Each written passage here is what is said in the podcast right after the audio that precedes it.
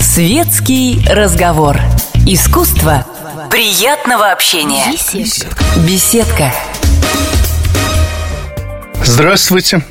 К сожалению, похоже, что вы еще долго не сможете позвонить в беседку «Комсомольской правды», и, соответственно, я не смогу отвечать на ваши вопросы. Ну, правда, я смогу позадавать вам вопросы. Э, в субботу в 17 часов на Красной площади в павильоне номер 8 ярмарки «Книга России» э, мой старый друг и коллега Нурали Нурисламович Латыпов проводит с некоторой моей помощью э, интеллектуальную игру. Приходите, думаю, будет интересно.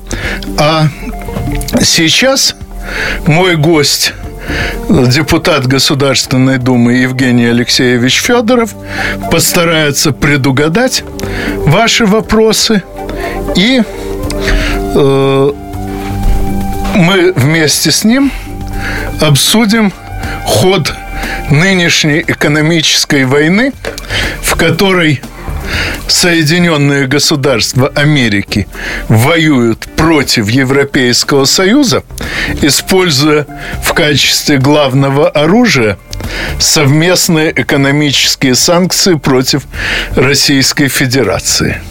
Ну, а попутно, конечно же, обсудим еще множество смежных вопросов с этим связанных. Здравствуйте. Очень рад участвовать в передаче. Ну, насколько я знаю, у вас и насчет нашей экономики в целом, и насчет нынешней санкционной волны было уже очень много публикаций, так что я не сомневаюсь, что вы по ходу дела расскажете немало интересного для нас всех, ну а я постараюсь по возможности комментировать. Да, э, спасибо. Ну, если мы с вами посмотрим на ту экономическую ситуацию, которая в России э, происходит в течение последнего года после государственного переворота в Киеве. Это важный госпереворот в Киеве, потому что э, это нарушение международного права. Государственный переворот и американцы пошли на серьезное международное преступление, организовав этот государственный переворот, признав его итоги. Тем самым они являются агрессором. То есть они запустили определенные процессы, суть которых, конечно, вы правы. С одной стороны, выстроить вертикаль власти у своих союзников европейских, чтобы те не скажем, не, не смотрели на сторону, чтобы обновить все э, механизмы и приводы э, вассальной власти. Э, для некоторых европейских союзников, как Германия, вообще находятся американские оккупационные войска на территории, и некоторые немцы из власти начали забывать про это, на это напомнили все эти механизмы. Для других стран это механизмы управления манипуляциями, как Франция, где история с Тросканом, кандидатом в президенты, тоже известна. А сейчас надо их объединить вокруг Соединенных Штатов для борьбы с врагом. И это было сделано, но э, важно для нас другое. Вот уже год длятся санкции, уже, э, правда, интересно говорится о том, что э, у нас кризис, но не такой большой, как мы как бы ожидали. То есть кризис признается, я говорю об официальной власти, финансовой, экономически, но не такой, как обещали. Но сам важнее для нас другое. Большой или небольшой – это дело вкуса человека, у которого зарплата снизилась или не очень. Выгнали его с работы или не выгнали. Для кого-то это кризис трагичный, а для кого-то можно и потерпеть. Но то, что это признается. У меня вопрос другого характера. Почему Россия в течение года уже действуют санкции, действует кризис, на нас напали, а нет ни одного официального пункта преодоления проблем санкций и кризиса. А напоминаю, что главные санкции – это отсутствие денег. То есть американцы запретили России использовать иностранные деньги для обеспечения экономики. Ну, строго говоря, не совсем запретили. Они сделали значительно элегантнее. Они сократили срок выдачи зарубежными банками кредитов нашим банкам до одного месяца. Что это значит? Это значит, что эти деньги совершенно невозможно использовать для каких-то серьезных работ, для каких-то э, долгосрочных проектов, а все проекты создания новых производств долгосрочные. Зато месяц этого вполне достаточно, чтобы прокрутить какую-нибудь спекуляцию на бирже и, и остаться в выигрыше, поскольку общая тенденция общее направление э, биржевой конъюнктуры понятно. То есть, таким образом, они предоставляют нам деньги на таких условиях, которые обеспечивают э, дальнейшее разорение нашего хозяйства. То есть дают деньги для спекулянтов, для противников экономических, а не дают деньги для, обращаю внимание, просто нормального функционирования экономики. То есть, он, да, так давайте мы тогда признаем, что у нас в экономике так устроены экономические механизмы, звенья механизмов, что вот часть строительства на нас, часть э, э, экономических торговли на нас, а часть, связанная с кредитами и инвестициями, не у нас. То есть давайте говорить так, в России нет институтов нормальной рыночной экономики в части обеспечения финансовыми ресурсами. То есть у России нет суверенитета. То есть когда у вас э, э, в поезде пять вагонов ваших, а шестой главный не ваш, то и поезд не ваш. Ну, то есть, точнее, вагоны наши, а вот паровоз, паровоз да, чужой, и главное, стрелочники чужие, да. куда они нас направят. Вот. Куда они нас направят. А теперь, куда они нас направили. Итак, год действуют санкции. Год действует агрессия. Ответ России никакой. Ну, я понимаю эмбарго, но эмбарго это не преодолевает проблему санкций. Эмбарго э, это месть, если хотите, да? То есть, ну, не совсем месть, ну, но подробнее об эмбарго, о том, что оно дает и что требует взамен, мы поговорим после новостей. Не переключайтесь. Горячий кофе, светский разговор, интересные персоны, хорошая компания – Беседка. Уютное место для душевного разговора. Специальный проект «Радио Комсомольская правда». Что будет? Сегодня мы говорим о том, что будет завтра. Ведущие эксперты и политики в прямом эфире делают свои прогнозы на будущее в программе «Что будет?».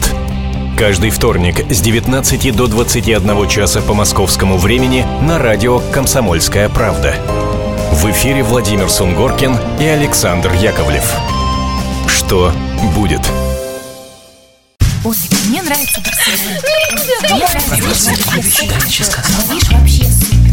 Светский разговор. Искусство приятного общения. Беседка. Беседка. И снова прошу прощения за то, что мой сегодняшний гость, депутат Государственной Думы Евгений Алексеевич Федоров, отвечает в моей беседке не на те вопросы, которые вы э, раньше задавали по телефону, а на те вопросы, которые ему э, уже не раз задавали – и которые требуют все более и более подробных ответов. И э, вопросы все эти связаны с нынешней волной экономических санкций, с тем, кого и как эти санкции бьют. Да, если мы затронули вопрос эмбарго, который объявила Россия, то это вопрос конкурентной борьбы. Я сторонник эмбарго, но он никак не отвечает на вопрос, как выжить организму российской экономики без денег. А все-таки главный метод санкций – это запрет для денег в российской экономике. Причем, как мы понимаем, просто напечатанных на станке.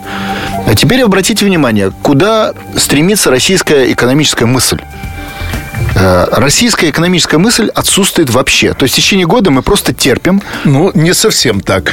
В российская экономическая мысль на самом деле очень интересна и очень разнообразна.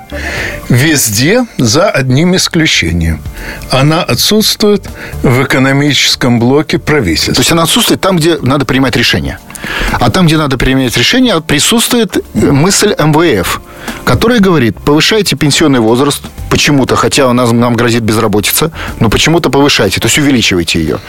Там говорят почему-то секвестр бюджета, извините меня, что такое отсутствие в экономике денег? Это значит, покупатели не могут купить курицу, а, соответственно, передать деньги производителям курицы в сельское хозяйство, а те на эти деньги наладят производство кур. Понимаете, да? То есть нас лишают денег, в результате замораживается экономика не только для покупателя, он не может есть курицу, у него нет денег, но и для производителя, который не может ее произвести. То есть идут прямо противоположным ходом. В то время как э, все развитые страны, они наоборот, политика количественного смягчения, то есть наоборот пускают деньги в экономику, чтобы там все завертелось. И заодно еще отскок был в налоги. То есть а у нас противоположные э, э предложения, которые замораживают саму экономику.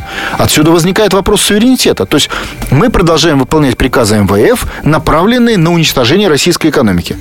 В то время как ответ на санкции должен быть прямо противоположный. Мы должны отсоединиться от внешнего управления и запустить политику количественного смягчения. То есть лишили нас американцы доступа к 45 миллиардам рублей иностранных кредитов и инвестиций. Именно такой объем на Новый год был иностранных заимствований. Значит, на эту сумму надо запустить в нашу рублей экономику рублей. Долларов.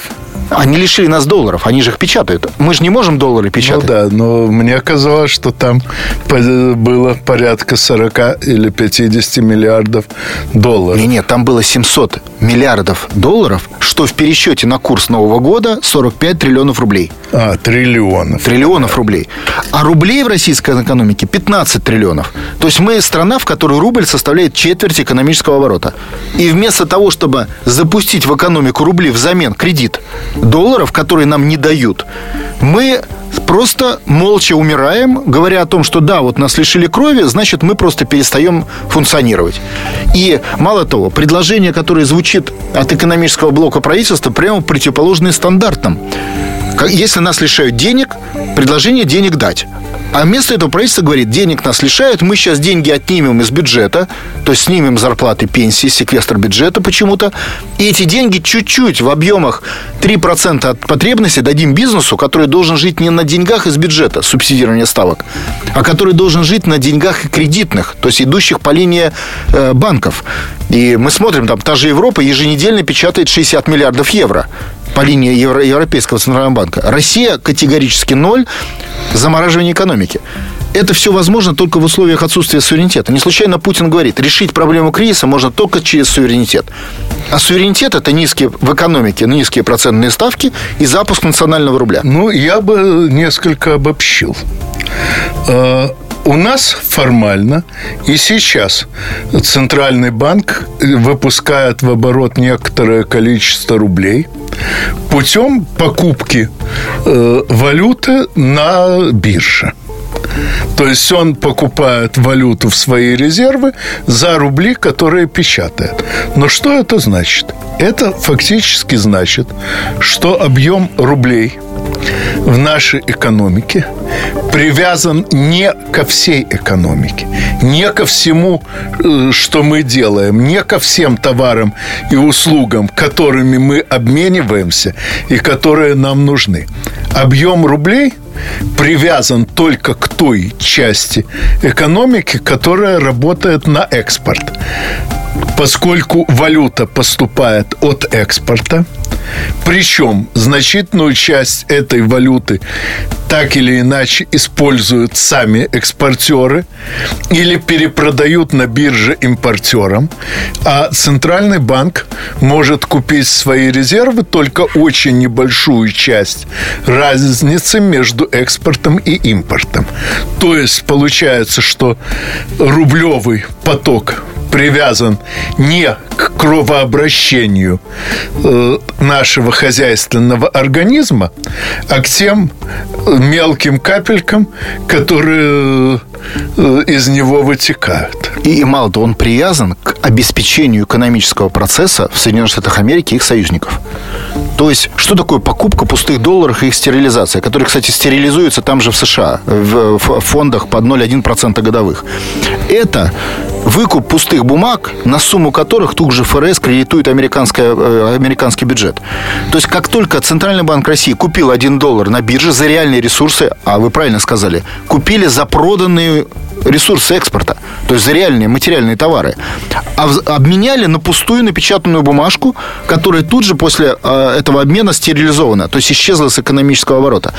Мало того, Опять же, если мы посмотрим на, на глазами суверенитета, его отсутствия на политику ЦБ, все становится на своих местах. Смотрите, нам ведь рассказывали счастливое решение, которое пришло в голову ЦБ в прошлом году о том, что надо свободный курс рубля объявить.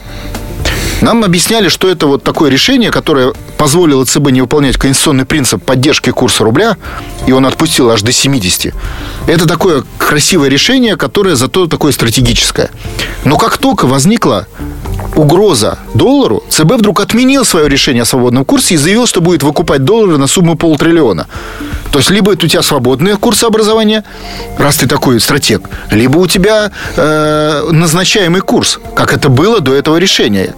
Нет, когда надо было поддержать доллар, отменили э, назначение э, курса, а когда надо изменилась конъюнктура, опять поддержать доллар, выкупить его, опять отменили решение о свободном курсе. То есть мы уже прогнозируем политику Центрального банка и экономических властей. Любые проблемы в экономике будут толковаться в пользу американцев и доллара. И при необходимости принципиально меняться курс. Помните, нам говорили, мы не хотим полить доллары. Потом спокойно начали полить рубли. Потом начали, опять же, выкупать эти самые доллары. То есть ведут себя прямо противоположным образом, как только меняется экономическая конъюнктура. Теперь рассмотрим, а что такое высокие ставки? Я напоминаю, разница в ставках России и Европа 300 раз. Э, что такое высокие ставки? Высокие ставки – это, во-первых, инфляция. Вообще вся проблема инфляции сегодня, она возникла исключительно из-за политики ЦБ, которая почему-то отступила от конституционного принципа поддержки рубля, а это единственный принцип его существования, почему-то в пользу свободного курса и тем самым запустил процесс инфляции. Э, и ссылаясь на него, теперь опять же э, говорит, что необходимо поднимать ставки. Так вот, что такое ставки? Вот давайте вы какой-нибудь фермер где-нибудь в Тамбове. Вы, у вас доступ к кредиту 25-30% сейчас. Из них 12% берет ЦБ, а остальные 12%, 12-15% берет не ЦБ, берет не, если вы думаете, банк, который вам дал кредит, нет. Эти проценты берет нормы регулирования ЦБ, потому что мы ввели Базель 3, которого нет в Европе, в Америке, это жесткость и нормы регулирования. В результате самому банку, который э, у нас все ругают, достается немного, а основная сумма, которую вы доплатили в год, 25%, идет. 12% изымается ЦБ за счет ставки и перечисляется в Соединенные Штаты Америки в качестве дани. Потому что на эти деньги ЦБ выкупает доллары. Остальные 12% замораживаются на счетах ЦБ и опять же не пускается в экономический оборот. То есть обезвоживается организм. В результате фермер по 25% ничего развивать не может, у него денег, просто доступа к денег нет, к деньгам нету, и происходит стагнация экономики, которую мы наблюдаем, уже официальные цифры 2,5%, реально мы выходим на процентов на 5. Плюс накручивается инфляция, потому что мы не контролируем три четверти экономического оборота. Поменять программу очень легко не секвестировать бюджет, как предлагает Минфин. Вот сегодня смотрю, правительство опять предлагает отнять у пенсионеров пенсии, а у работников зарплаты.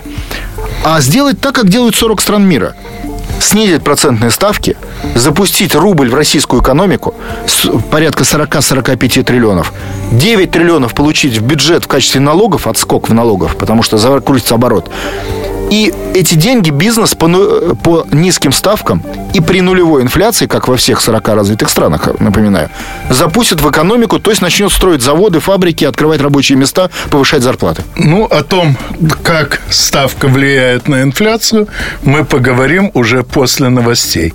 Не переключайтесь. Беседка. Уютное место для душевного разговора. Если всех экономистов выстроить в одну линию, они все равно будут показывать в разные стороны. Верное направление знает доктор экономических наук Михаил Делякин. Только он знает, кто такой Доу Джонс, где у него индекс, как его колебания влияют на мировую экономику и какое отношение он имеет к пиратам Карибского моря. Наш экономист расскажет об этом простым и понятным языком в программе «Час Делягина». Слушайте на радио «Комсомольская правда» по понедельникам в 17.05 по московскому времени. Светский разговор. Искусство приятного общения. Беседка. Беседка. И снова прошу прощения за то, что мой сегодняшний гость, депутат Государственной Думы Евгений Алексеевич Федоров, отвечает не на вопросы, которые могли бы у вас возникнуть по ходу беседы, а на вопросы, которые раньше возникали у множества его собеседников в ходе обсуждения проблем нашей экономики, порожденных в конечном счете ее зависимостью от капризов Запада. Но прежде чем продолжить эту беседу, э, отвечу на собственный вопрос, э, возникший перед э, новостями. А именно, как влияет ставка кредитования на инфляцию. Центральный банк нам постоянно говорит, ставка кредитования должна быть выше уровня инфляции, иначе можно будет взять кредит, купить на него какой-то товар, ничего с ним не делать, подождать, продать товар по новой цене, э, больше из-за инфляции, потом часть денег вернуть э, кредитору, а самому остаться с прибылью, раз ставка ниже инфляции. Вроде бы логично. Но дело-то в том, что инфляция возникает не сама по себе. Цены растут не столько э, потому, что так хочется какому-нибудь Господу Богу или центральному регулятору, а потому, что каждый производитель должен, продав свой товар, не только окупить свои затраты, не только получить какую-то собственную прибыль, иначе ему нет смысла работать, но еще и вернуть проценты по кредиту.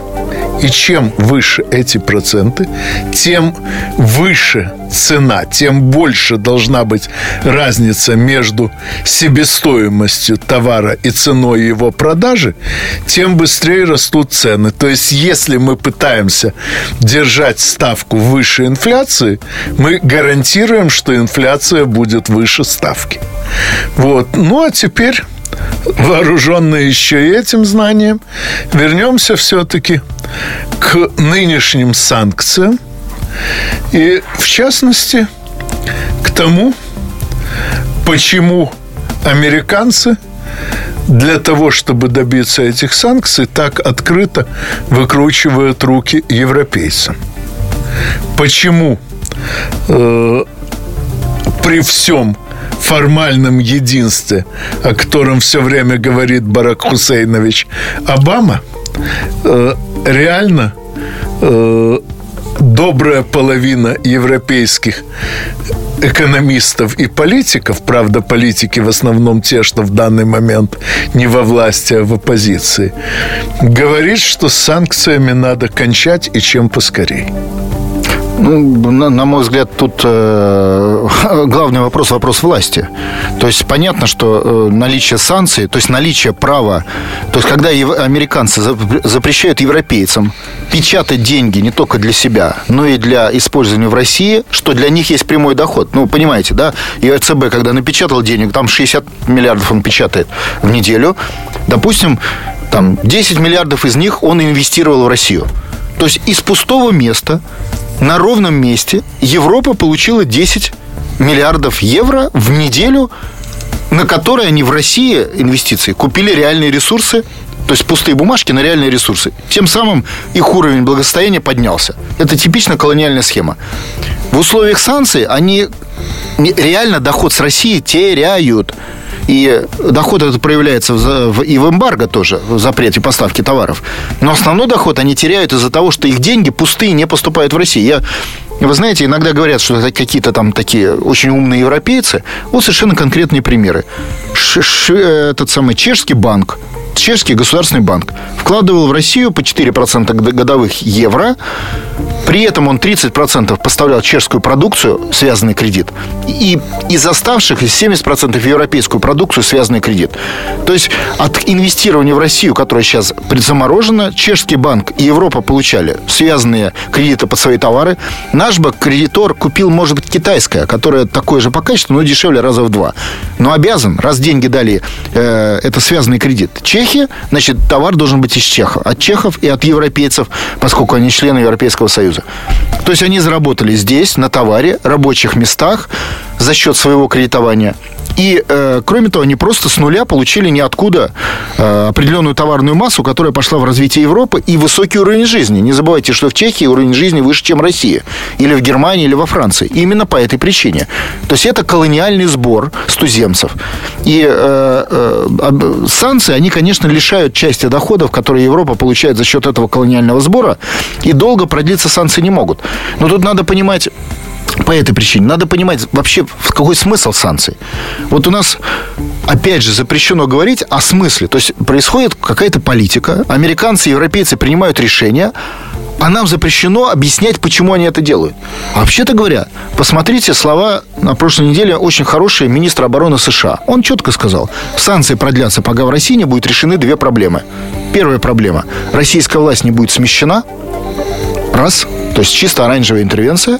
И вторая проблема – российское государство не будет ликвидировано. Это слова министра обороны США. То есть пока мы не замечаем, что с нами ведут, ведут войну на уничтожение, мы, естественно, не запускаем защиту в виде независимости. Независимость – это защита, потому что когда мы зависим от них, мы беззащитные исполняем решения. Если мы сами выпустили национальный рубль нулевые ставки, мы стали независимы и с нами стали договариваться на равных. Более слабых, но равных. Поэтому сегодняшняя логика, которая, в которой не выполняется решение главы государства о снижении ставок в трех посланиях изложенные, это и есть логика пораженческая, приводящая к заговору олигархов и ликвидации Российской Федерации по американскому сценарию уже начало ликвидации в следующем году. Ну, насчет следующего года я не уверен. Это их сценарий. У посла Тефта так записано ну, в бумагах. В предыдущих случаях у него все получалось и в Грузии, и на Украине. Ну, скажем так, на Украине, где э, русское большинство населения, при, по родному языку 5 шестых населения, задурено легендами о том, что украинцы не русские – с человеком, у которого до такой степени вывихнуты мозги, что он в это верит, можно делать уже абсолютно что угодно. Э, он э, критически мыслить не способен. Э, у нас, слава богу, именно как раз на примере Украины критическое мышление рядовых граждан восстановилось. А вот критическое мышление э, тех, для кого солнце восходит на Западе, давным-давно потеряно. А вот вы спросите у граждан России, э, считают ли они, что Киев русский город, который надо защищать так же, как защищал Киев его дед, прадед, и как он бы сейчас теоретически защищал, например, Псков или Новгород? Я вам скажу, половина людей скажет, я так не считаю. То есть людям задурили мозги за 20 лет, когда в 91 году был госпереворот, такой же, как сейчас в Киеве, по ликвидации Советского Союза, незаконный, часть людей в России в это поверила. То есть они живут в обстановке лжи. Сегодня в России а если ты, тебя, ты поверил в ложь первую, что Киев не русский город, ты поверишь в ложь вторую, что Грозный не русский город, Псков не русский город, Санкт-Петербург не русский город, который тебе будут говорить через год, через два, через три. То есть, если ты э, в правде, то ты в правде везде. А если ты поддался лжи, то ты будешь идти по пути лжи, пока тебя ну, не убьют. Да. Причем дело тут в том, что как доказано в логике, в науке логики еще в античные времена, из ложного утверждения можно сделать любой вывод, хоть истинный, хоть ложный. То есть, если в основу рассуждений положено хоть одно лживое утверждение, то дальше, даже рассуждая безупречно, строго и проверяя каждый свой шаг рассуждений, мы все равно э, можем прийти к любой лжи, к любой бессмыслице. Вот правильно, именно поэтому Нота говорит. Решить эту проблему можно только открыв правду с самого начала. А правда, как минимум, 91 год, 93 год. Что такое 93 Российская Конституция, в которой зафиксирован факт отсутствия суверенитета России. Об этом очень хорошо сказал представитель Следственного комитета Бастрыкин, прямо назвав Конституцию, оккупа... э, Конституцию правовой диверсии. То есть это диверсия. И, естественно, вот мы сейчас обсуждаем вопрос кризиса и почему Россия не реагирует на него. Ответ. Потому что решение принимается не в России по Конституции, а за рубежом. А там ну, другие цели. Но что касается целей, то, на мой взгляд, министр обороны Соединенных Государств Америки не назвал еще одну цель. Но о ней мы поговорим после новостей. Не переключайтесь. Беседка. Уютное место для душевного разговора. Кому выгодны государственные перевороты? Кто провоцирует военные конфликты? Кем пишутся сценарии цветных революций? Что Россия делит с Британией последние 300 лет? Обозреватель «Комсомольской правды» Галина Сапожникова вместе с политологами, социологами и историками ищет ответы на эти вопросы в специальном проекте «Занимательная геополитика». Открытие, которое она делает во время прямых эфиров, шокирует общественность и провоцирует шквал критики – Однако она не боится искать правду. Занимательная геополитика. Каждую среду в 17.05 по московскому времени. На радио «Комсомольская правда». Светский разговор. Искусство приятного общения. Беседка. Беседка.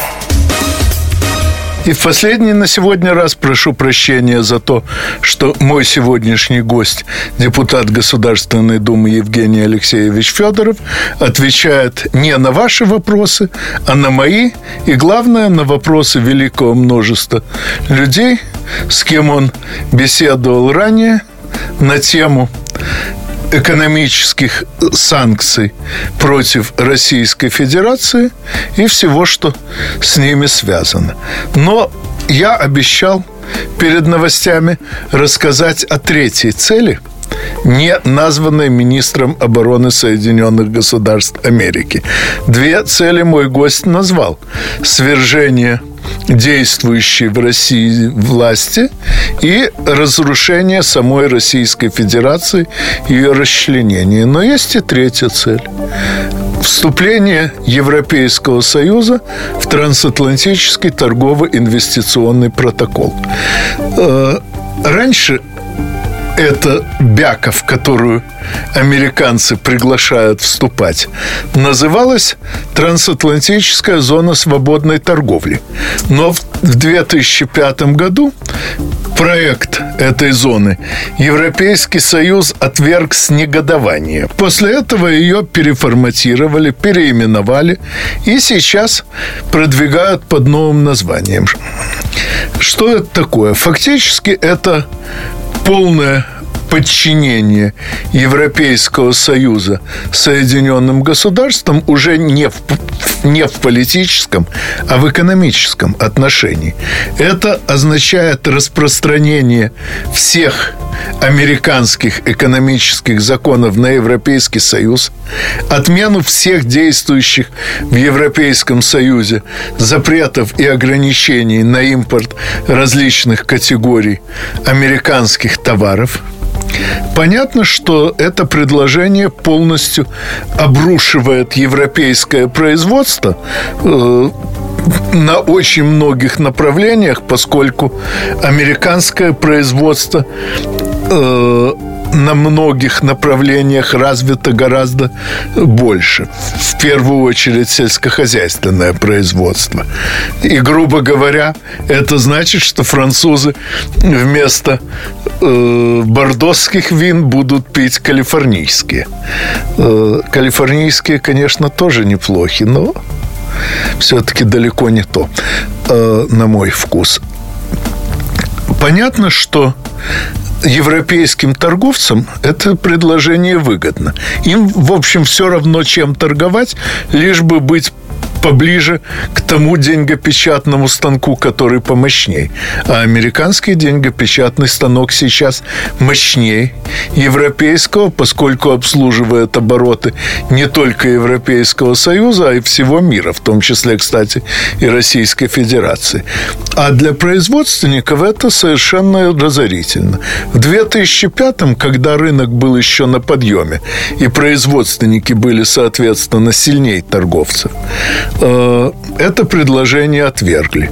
А сейчас против него фактически возражают э, в Европейском Союзе только Германия, Франция и Италия, где еще сохранилось достаточно крупное и разнообразное собственное производство.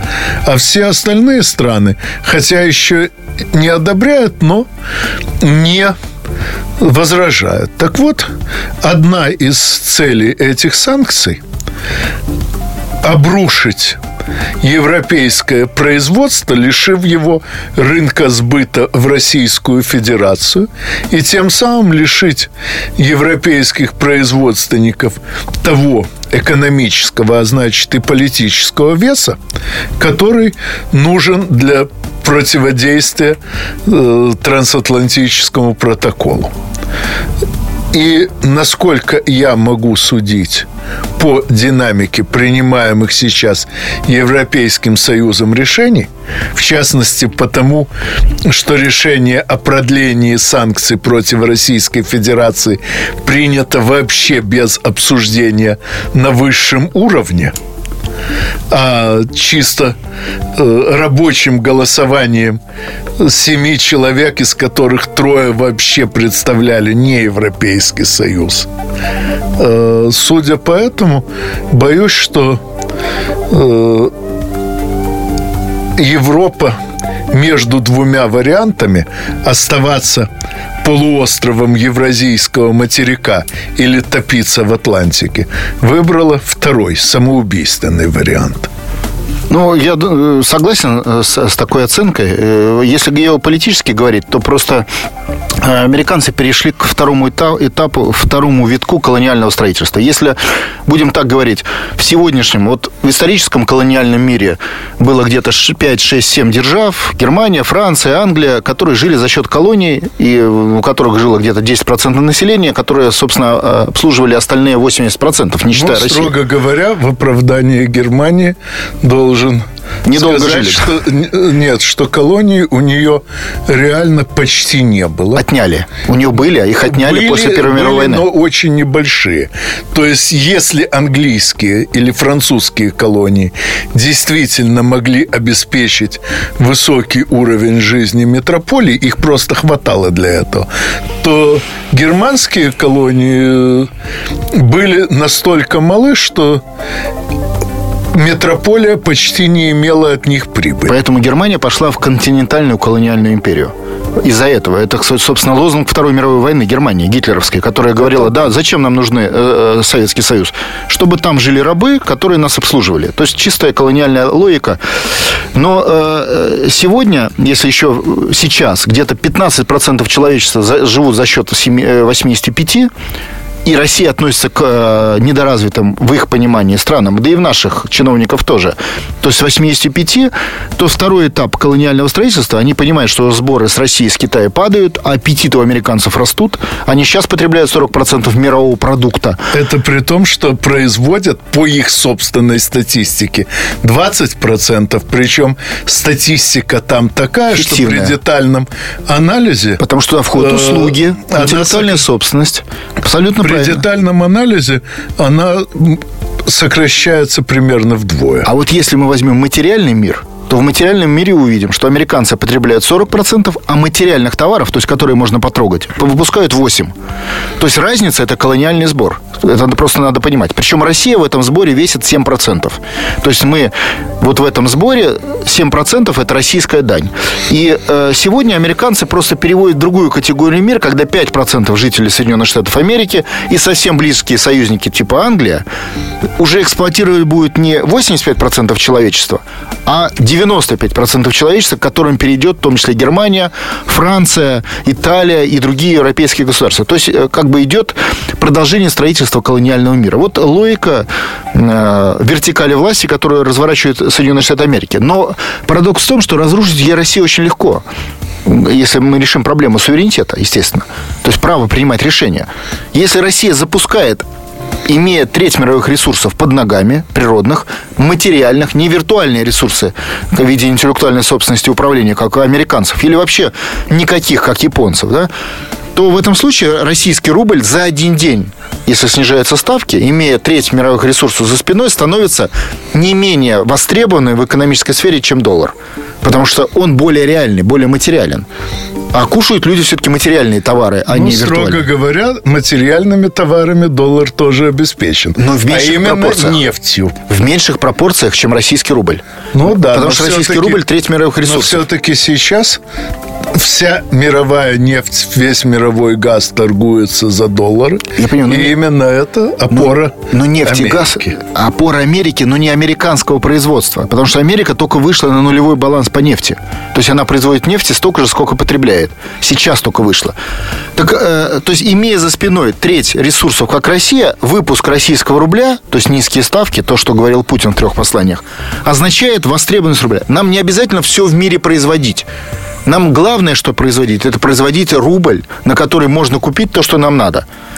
Производство ну, тоже надо налаживать. Честно вам скажу, я бы не хотел, чтобы у нас, как у американцев, главным экспортным товаром были деньги. Потому что именно на американском примере видно, насколько быстро это развращает. До того, как доллар стал главным экспортным товаром, американцы были народом э, очень работящим, очень э, деловым и в целом в целом э, достаточно благородным.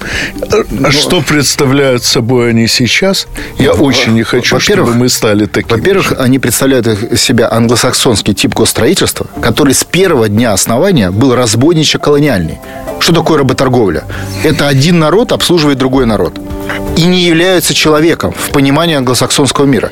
Вот американский тип госстроительства – это тип строительства колониальной это державы. да, но я говорю не о государстве, а о народе. Ну, я... Э, американский народ – если сравнить э, его с тем, каким он был еще полвека назад, очень серьезно деградировал.